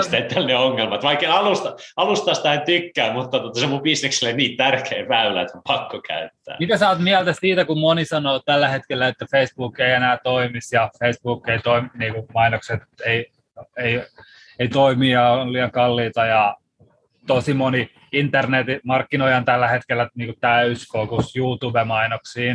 Mitä sä oot mieltä tästä? Siis äh, kyse ei ole siitä, etteikö Facebook toimi. Kilpailu on noussut, ja sitten se, että se riippuu myös vähän mistä, mistä tuotteesta niin nyt puhutaan, että mun käsitys on se, että, että esimerkiksi me myydään nyt sitä niin kuin halpaa, halpaa verkkokurssia siellä, se, se niin kuin menee, menee myydyksi, myydyksi ihan hyvin sitä kautta, ja YouTubessa mun käsittääkseni sitten joku kalliimmat valmennukset, tämmöiset haitiketjutut on niin kuin ilmeisesti niin kuin toimii paremmin. Ja mä uskon, että YouTube on tulevaisuudessa ihan sen kautta, koska se on ainoa somealusta, missä sä voit tuottaa sisältöä sinne nyt, ja se saa katselukertoja vielä tulevaisuudessa. Ja mä en itse pyörittänyt YouTube-mainoksia, jossain kohtaa varmasti niitä tulee tuossa testattua, mutta tota, niin mä uskon, että mekin panostetaan nyt siihen, että tuotetaan YouTube-matskoja. Mä uskon, että se on kaikista somealusta. Mä uskon, että YouTube on kaikista somealustoista vähiten huono ihmisille ylipäänsä siellä on eniten saatavilla korko korolle efektiä ihan vaikka orgaanisella matskulla. Me pystytään meidän missio, mikä on poistaa itsehoidettavat tuki- ja liikuntaelimistä vaivat Suomesta, niin mun mielestä YouTubelle eniten viemään eteenpäin, koska siellä ihmiset katsoo useamman minuutista videoa. Se on alusta, missä on enemmän long form content ja sisältöä. Mutta siis mitä tulee Facebook-mainonta, niin siellä näytetään edelleen ihan sikana mainoksia, niitä ei näytettäisi, jos se tuottaisi rahaa. Ja mekin tehdään rahaa siellä. Et se on ehkä se voi olla, että se riippuu vähän siitä, että missä sun yleisö viettää aikaa, millaista tuotetta se myyt, mutta sitten loppujen lopuksi on se, että jos sä teet sen markkinoinnin hyvin, sulla on hyvät myyntisivut, sä tiedät, että sun viesti on kohdilla, sä saat pyörittää Facebook-mainoksia, sun pitäisi edelleen tehdä sillä rahaa, että onko joku toinen alusta ehkä parempi just sun yleisölle, sun tuotteelle, voi olla, mutta mä sanoisin, että lähtökohtaisesti, että sun pitäisi pystyä tekemään Facebookilla voittoa, tai sitten ongelma on enempi sun tuote, sun tarjous tai, tai sitten se, että se markkinointiviesti on paska, mikä on valitettavan yleistä. Sitä ei mä, just, mä itse olen sanonut sitä, että, että hyvä mainos toimii aina. Jos on tarpeeksi hyvä, kiinnostava mainos, mainos kuva, kuva, kopi, ja se on kohdennettu oikealle yleisölle, jos on oikea call to action, oikea viesti, se toimii aina. Se, se voi olla vaikka bussipysäkillä. Ja tarjous, minkä ihmiset haluaa. Niin se voi olla ihan missä vaan, se on ihan sama. Nämä on vain platformeja, joissa kaikki tulee vähän koko ajan muuttumaan ja ne hakee suuntaa, ne hakee parempaa bisnettä, ne koittaa, koittaa ehkä enemmän myydä ihmisille, joilla on rahaa, eli suuryrityksille ja tällaisille mainospaikkoja. Kaikki muuttuu koko ajan, mutta, mutta hyvä mainostus ei muutu. Se on samat mainosperiaatteet, mitä on ollut 30, 40, 50 vuotta sitten, pätee pääosin edelleen tänä päivänä. Mm, jep. Ja sitten just että tästä viestistä se, että ää, miten se, lä- kaikki lähtee siitä, että, että, että mikä on sun tarjous. Ja nä, nä, mulla on semmoinen periaate, että sun pitäisi pystyä kiteyttämään sun tarjous, ainakin se ihan ydin, se tärkeä juttu, yhteen lauseeseen. Esimerkiksi niskahartien ensivakkauksessa on niskoimet auki vartissa ilman särkylääkettä tai hieroilla. Ja jos sä mietit, se on ihan sama. Voidaan laittaa se aikakauslehteen, bussipysäkille, TV-mainokseen. Se on asia, mikä ihmisiä kiinnostaa, koska niillä on niskat jumissa, ne haluaisi nopeita, yksinkertaista helpotusta, niitä vituttaa ottaa särkylääkettä tai sitten kantaa rahaa hierojalle se, se ydinviesti se toimii, koska se olemassa oleva tarve on tuolla yle, niin kuin markkinoilla, ja tämä on selitetty sanoilla, jotka meidän yleisö ymmärtää. Ne ihmiset sanoo meille just, että, että puhuu särkylääkkeistä ja puhuu sitten on käynyt hieroille, ne puhuu termillä niskajumi, ja ne on sille, että miten nämä saisi auki. No just termejä, mitä he käyttää. Se on niin veitsentervä viesti. Ja mm. nyt sitten on kyse vaan se, että mikä on meille esimerkiksi paras niin kuin, koska ei mitään järkeä tuutata sitä mainosta kaikkiin kanaviin, koska lähtökohtaisesti tarvitaan vain yksi kanava, mikä toimii, mistä me löydetään tarpeeksi suuri massa, ja meille se on ollut, ollut, ollut Facebook. Se voisi olla joku muukin varmasti, mutta Facebook on ollut meille se ykkösjuttu just sen takia, koska me saadaan ihmiset suoraan myyntisivuille, mistä ne ostaa. Että jos me näytetään pussipysäkillä mainoksia, niin sitten ongelma on se, että se on enemmän brändimainonta ja brändin luomista, ja siinä ei mun mielestä mitään järkeä tehdä, jos me pystytään tekemään mainosta sen, sillä tavalla, että me saadaan heti myyntiin, me pystytään heti näkemään, että ihmiset tekkaa mainoksia, se tuottaa voittoa, cool. Mieluummin mä teen mainostusta sillä tavalla, kun jota brändimainonta. Brändimainonta on jollekin Coca-Colalle, joka ei voi myydä tuotetta sille, että näytän mainoksen ja teen plussaa, vaan se on isolle firmoille, joilla tuote on just semmoinen, että myydään elobeena kaurahiuta tai jotain, niin pakko tehdä brändimainontaa, koska se on siinä tuotteessa se looginen tapa tehdä sitä, mutta meille se looginen tapa on se, että me saadaan ihmiset suoraan klikkaa, kun on netissä suoraan myyntisivulla sinä hetkenä, kun niillä on niin päänsärky päällä tai niskat jymissä, ja sitten niin, tarvii tätä just, niin, ja tuossa, tuossa me päästään just siihen, että myös ilman mainontaa, ilman bisnestä, ilman katetta ja voittoa, että sulla olisi varaa palkata tiimiä enemmän, kasvattaa sitä, niin sä et pääsisi auttamaan ihmisiä. Ja moni kun ajattelee, että vitsi, verkkokurssin myy ja humpuukkia ja tiedätkö, sillä moni, monella on sellainen hirveä vastustus myös niin kuin verkossa myyntiin, joka ei ole itse tehnyt välttämättä sitä tai kokenut sitä, niin siinä on kuitenkin pohjimmilta kyse ihmisten auttamisesta. Ja jotta sä voit auttaa paljon ihmisiä, niin sä luonnollisesti tarvit myös paljon rahaa tehdäksesi sitä, koska sillä tavalla sä taas pystyt ostamaan enemmän mainospaikkoja, saamaan sun viestiä useamman silmäparin eteen ja tälleen pam, enemmän asiakkaita ja enemmän niskajumisia henkilöitä saamaan helpotusta oireisiinsa tai mikä ikinä se tuote ja palvelu on. Ja. Ja, ja, ja tässä on, niin kuin, tässä, tässä on niin kuin ihan ydinjuttu nyt tajuta kaikille, niin kuin, jotka tekee bisnestä. Etenkin, uh, mulla on tämmöinen konsepti, mitä kutsun eettiseksi bisnekseksi. Ja tota, meillä etenkin Suomessa, varmaan meidän tämmöisen vasemmisto so, so, sosiaalitaustan ja, ja tota, tämmöisen takia meillä on niinku, täällä niinku Jumalan kautta rahan tekeminen on paha sana, voitto on syntiä. Auta armias, kun tulee se aika vuodesta, kun tämä revitellään kuka maksanut kuinka paljon veroja tai kelle on ollut kuinka paljon tuloja. Niin meidät lukee tuonne kommenttiosioon, niin siellä lynkataan niin kuin kaikki, kaikki tyypit ma- ma- maasta taivaisiin. Mutta fakta on nyt se, että kun mietitään, että mitä raha on. Onko raha hyvä vai paha? Raha on vaan rahaa. Se on, se on joko paperia, se on, se on metallia, se on joku summa, jossa on sovittu summa paperilla, se on nykyään joku ykkönen nolla jossain tietokannassa jossain. Se itsessään ei ole mitään muuta kuin symboli. Ja nyt se on vaihdannan väline ihmisten välillä ihmisten tai niin kuin, niin kuin, no, mietin vaikka yritysten välillä, eli yhteisöjen välillä, yksityisten tai yhteisöjen välillä. Ja tota, se, että onko se hyvä vai paha, riippuu siitä, että ää, miten se raha on niin kuin tehty tai mihin se käytetään. Eli käytetäänkö se hyvään vai pahaan. Eli jos joku tekee rahaa verkossa sille, että se mitä paskaa tuotetta huijaa ihmisiä, niin se on huono.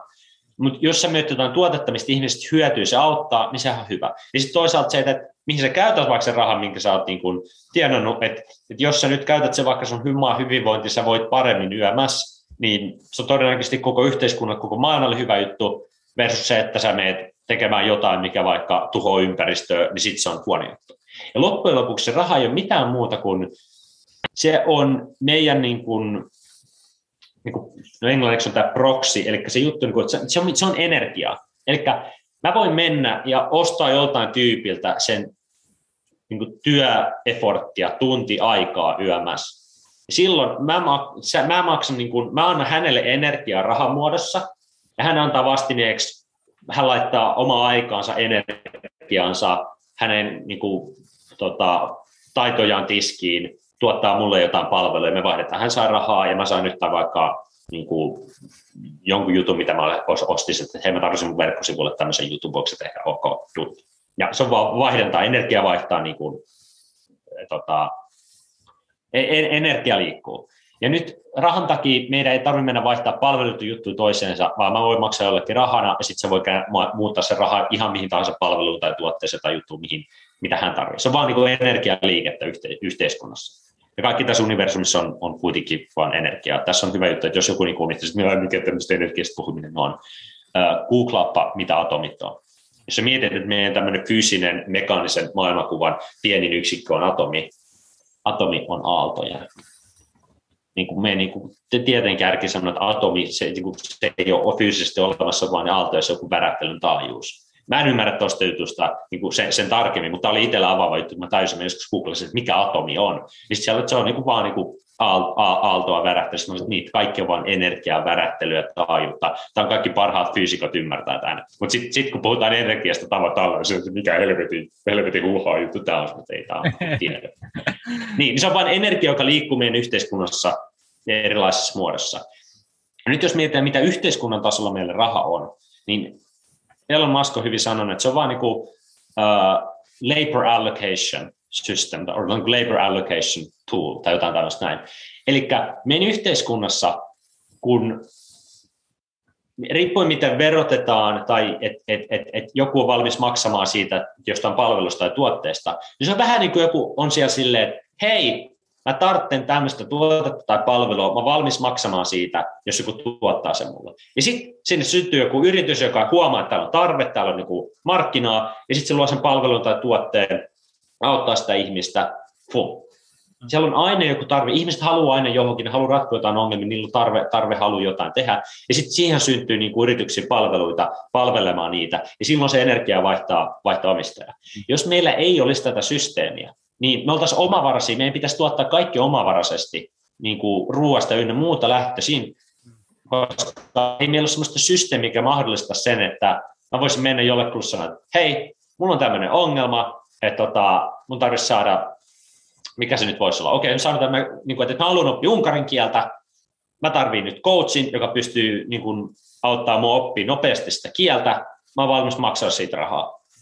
Doink, tänne syntyy palvelutuottaja, okei, noin, ja nyt syntyy sitten pa- pa- palvelu. Sitten syntyy joku, että joku sille, että että että, että esimerkiksi mä ostan tätä palvelu Preply.com. Sitten syntyy joku, että hei, että me tehdään tämmöinen nettipalvelu, missä niin nämä ihmiset voi etsiä niitä coacheja ja nämä voi sitten niin kuin, tota, rahastaa näitä ty- tyyppejä ynnä muuta. Sitten syntyy tämmöisiä kaikki niin kuin alusta ja palveluita sinne.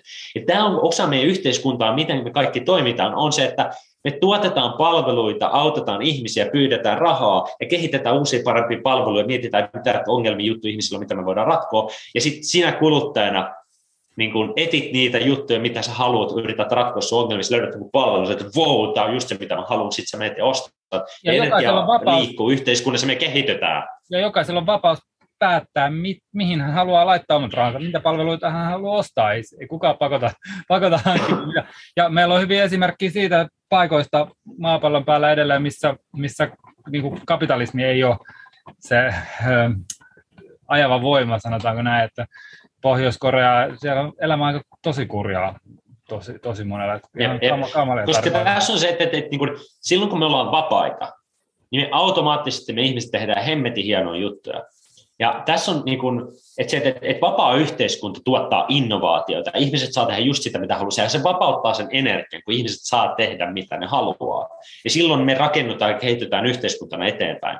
Ja tota, se eettisen bisneksen konsepti myös tarkoittaa sitä, että, niin kuin, että, että, että kun se raha on tehty eettisesti, ja kun rahaa käytetään eettisesti, niin se raha on hyvä asia. Ja silloin se, että sä rakennat ison bisneksen, joka myös sit todennäköisesti maksaa paljon vaikka veroja, työllistää paljon ihmisiä, tuottaa tärkeitä palveluita ihmisille, se on hemmetin hyvä juttu. Tämä on se, mitä meidän yhteiskunnassa ei tajuta. Mm. Niin kuin, Et sitä aina niin kuin soimataan tuolla, että, että, että joo, että nuo yritykset ei maksa veroja ja muuta. Joo, siellä on ongelmakohtia, missä on silleen, että okei, ehkä näiden pitäisi, miksi täällä on tämmöisiä loophole, että nämä voi kiertää. Mutta sitten samaan aikaan, miksi porukka ei taju silleen, että minkä takia ne on alun perin kasvanut, minkä takia Amazon on kasvanut niin isoksi, miksi se on kasvanut. Se on ratkaissut hemmetin ison ongelman ihmisille. Se tuottaa hemmetin arvokasta palvelua. Se voit mennä yhteen kauppaan, tilata kaikki tuotteet jutut, mitä sä tarvit. Sä saat ne todennäköisesti halvemmalla muualta nopeilla toimituksilla. Se voit tarvittaessa palauttaa sen tuotteen ihan vaan sen että sä et tykännyt siitä. Hmm. Niin sen takia on niin, niin iso lafka, hmm. minkä takia niiden niin kuin, arvo lasketaan sadoissa biljoonissa, mitä se yli, yli triljoona vai mi, mitä, mitä se nyt, nyt onkaan. Sama juttu joku te, Tesla. Ne ratkaisee niin kuin, maailman isointa ongelmaa, niin kuin ilmastonmuutosta, sähköauto ynnä muuta. Niin, et sen takia on iso lafka. Ja, ja se, se niin kuin, sinne, niin kuin, että, että tavallaan että niin kuin itsellä on iso arvostus niin kuin heitä kohtaan, jotka on pystynyt rakentamaan joku ison, iso niin kuin, niin kuin firman tai niin kuin, tuottaa paljon tuotteita skaalaamaan sen isoksi, koska a, mä tiedän niin kuin, kuinka niin kuin, vaikeaa on niin kuin, pyörittää edes pientä bisnestä tässä, niin sitten mä tiedän, kuinka tärkeä iso juttu se on meidän koko niin kuin, yhteiskunnalle, niin kuin ihmiskunnalle.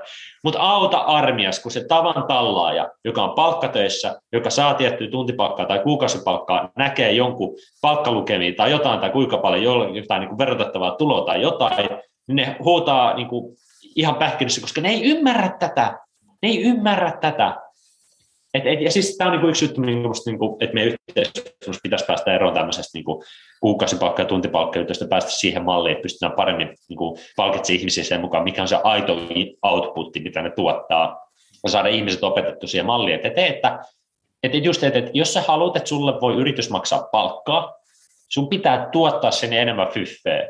Että jos sä tuotat niille 10 euroa tunti arvoa, niin et sä voi pyytää 10 euroa palkkaa koska sillä yrityksellä täytyy jäädä jotain marginaalia ja sitten menee kulujen välistyminen muusta.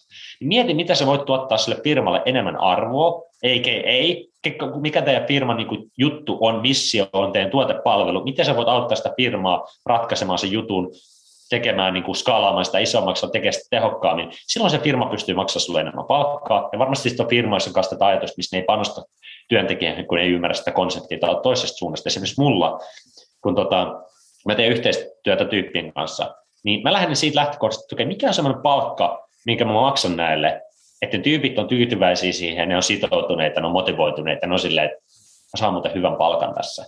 Mm. Ja niin kuin, että tavallaan niin kuin luottamus ja arvostus, että mä arvostan sua, mä haluan, että sä oot olla mukana tässä, mä haluan, että sulla on hyvä palkka tästä. Ja jossain kohtaa, kun mun tiimien juttu tässä sijoituu eteenpäin, niin mä haluan, että mulla on esimerkiksi bonusjuttu. Että, kun hei, mitä enemmän me tehdään rahaa, se näkyy teillä bonuksena yömässä.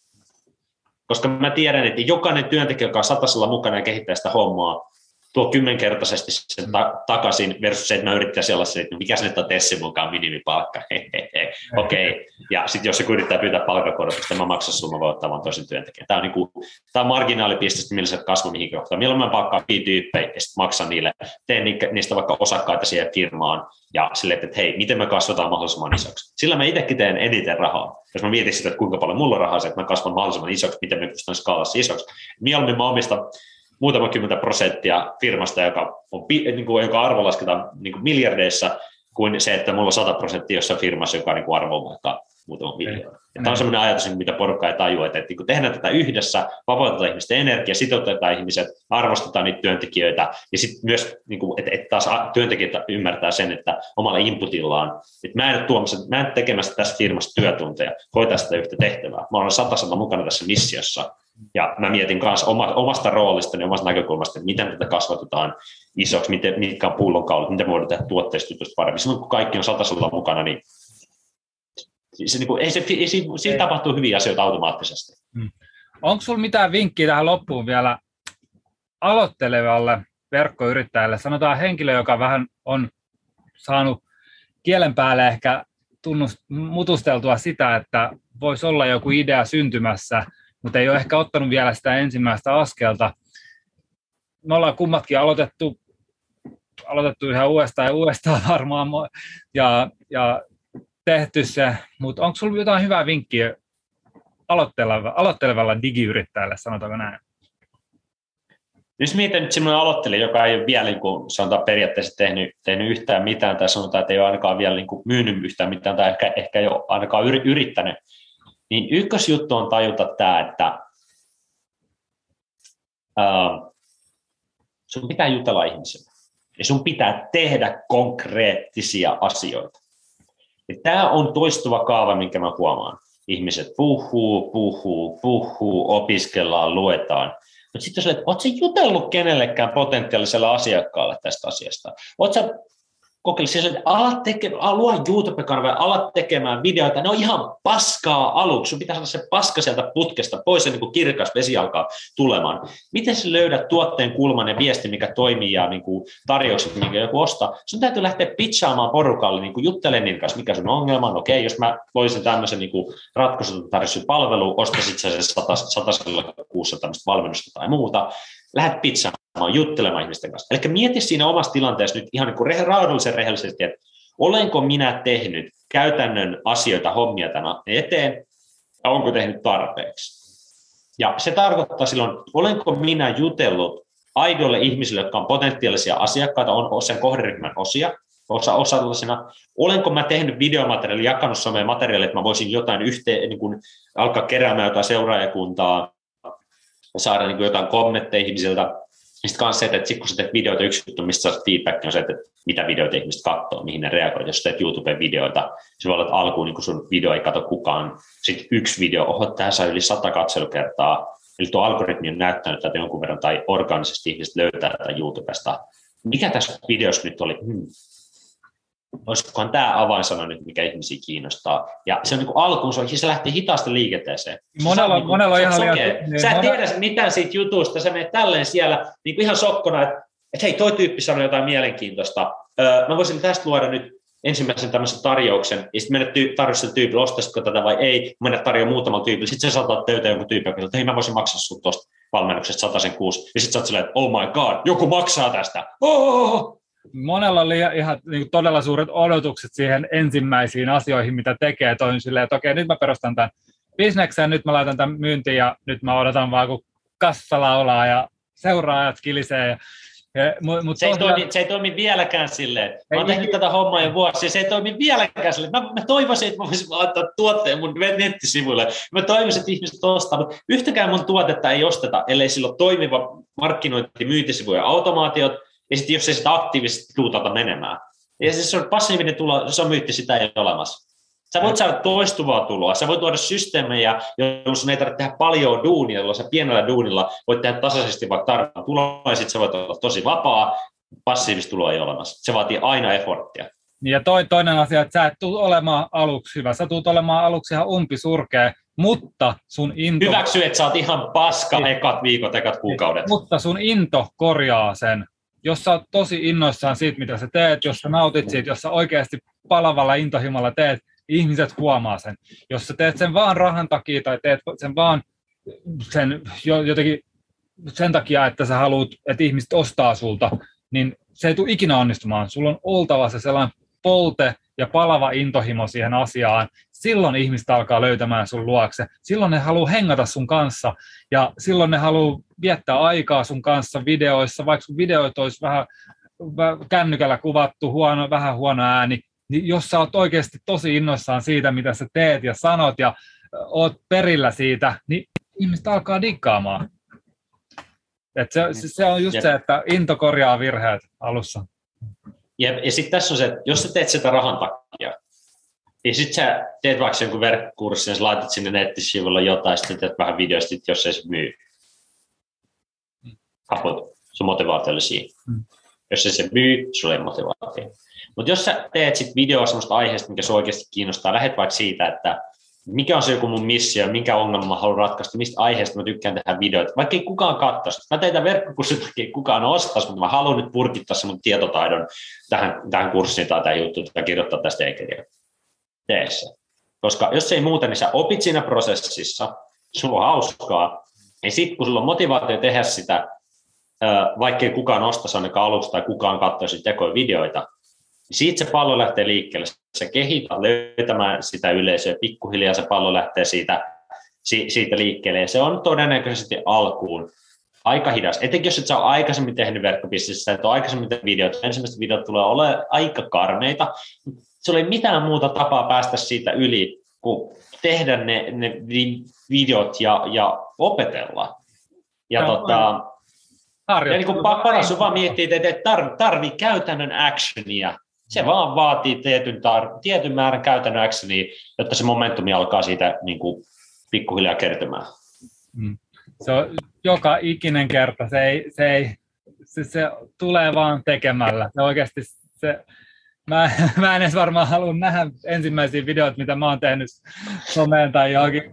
En pysty varmaan edes katsoa niitä tänä päivänä. Mutta mä oon tehnyt jo kohta kymmenen vuotta tätä. Ja tiedätkö, sitä paranee. Sä, sä alat huomaamaan, sä alat löytämään oman äänen, sä alat huomaamaan vähän jotain sun ärsyttäviä sanoja, ehkä poistat niitä ja alat asettamaan valot paremmin ja sitten kun sä saat vähän asiakkaita, saat hommattua vaikka webcamin tai jonkun ihan kunnon kameraan ja kaikki alkaa rullaamaan.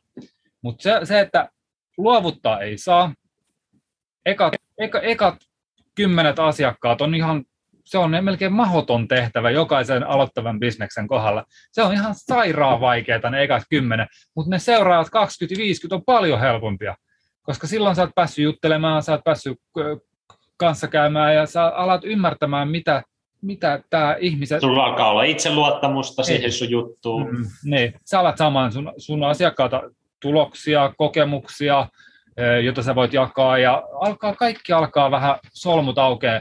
Yksi, yksi hyvä vinkki myös, myös aloittelevalle yrittäjälle ehkä on se, että fokusoidu täysin. Älä yritä olla kärivejä ja olla joka ikisessä paikassa 150 somevideoa päivässä, ei missään nimessä, vaan ota yksi kanava, fokusoidu siihen täysillä, kunnes se saat sen rullaamaan, niin älä ota uutta kanavaa. Se on varma keino burnouttiin. Mä oon tehnyt sen, että aina on se kimaltava esine ja aina, äh, nyt mä otan ton ja ton ja ton ja ton ja mä, nyt mä haluan tehdä 30 spiisiä somekontenttia päivässä ja se vei mut oikeastaan niin burnouttiin, että mä tyhjensin koko mun Instatilin ja lopetin kuukausiksi postaamisen, koska oli vaan, että tämä on niin raskasta, kun oli kaikki mm. muukin pyöritettävänä siinä ympärillä. Ja nyt mä vähän olen tehnyt comebackin Instaa ja vähän enemmän rennommalla otteella, koska mä tiedän sen, että ei, ei se ole se kanava, missä mun business tapahtuu. Se on viihdykettä mulle.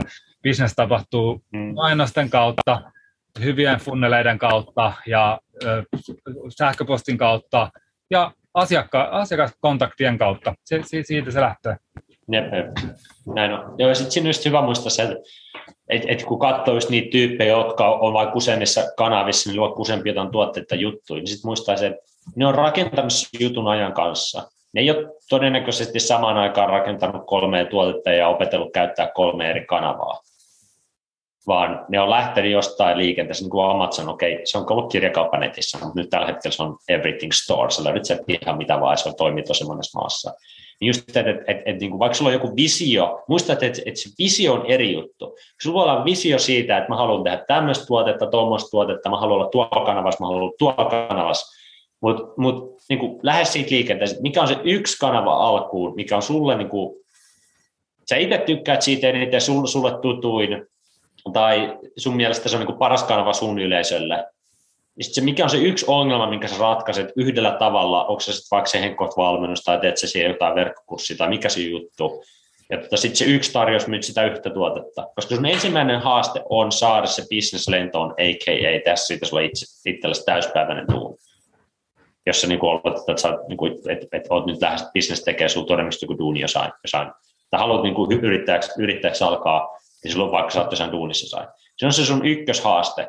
Pääset, kun jos sä pääset siihen pisteeseen, että sä pystyt tekemään itsellesi niin kuin hyvän tulon, ilman että sä tarvitsee tehdä ihan älytöntä duunimäärää, kaikki muu rullaa sen jälkeen helposti, koska se on se vaikein päästä siihen. Koska sitten kun sä pääset siihen, niin sitten sä voit vapauttaa sun niin kuin ajan siihen, että sä teet satasella sitä bisnestä. Jos sulla on yksi tuote, joka rullaa, No todennäköisesti kannattaa sitä, siihen yhteen tuotteeseen keskittyä aika kauan, skaalata sisoksi, automatisoida ynnä muuta, ehkä rakentaa tiimi vaikka sen tuotteen ympärille juttuun, tai ainakin se, niin kuin, se yhden niin kuin, niin kuin tuotelinjan, tuotelinjan ympärille.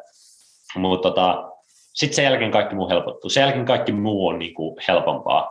Tässä itselläkin koko ajan, just kun on niin paljon kaikki ideoita ja muuta, niin se, se fokusoituminen on haastavaa, koska on niin helppo saada ideoita jutuista ja olla innostunut niistä, mutta sitten raaka todellisuus on, että resurssit ei vaan riitä tekemään kaikkea. Tai jos sä yrität tehdä kaikki kerralla, niin sitten tulee se, että mikään niistä ei onnistu, koska mihinkään niihin ei ole laitettu tarpeeksi paukkuja niiden jutun, jutun tota, taakse, ne saataisiin lentoa, että on se vaikka uusi somekanava tai uusi tuote tai joku markkinoinnin kehittäminen ja tälle. Se on itsekin tässä koko ajan, mitä mä tällä hetkellä niin suur, suuri haaste, mitä niin opettelin, miten mä saan pidetty itselleni asiat niin organisoidusti tälleen ja eroteltu sen, että mikä on osa tulevaisuuden visio, että mikä on joku mahdollisuus, joku kiinnostava, innostava idea, mikä kannattaa jättää ideaksi toistaiseksi mm. ja mihin mä keskitän nyt sitten mun paukut käytännön tekemisessä seuraavan kolmen kuukauden aikana, seuraavan vuoden aikana, jotta mä pääsen siihen tilanteeseen, että mä voin myöhemmin toteuttaa myös näitä muita ideoita. Mm.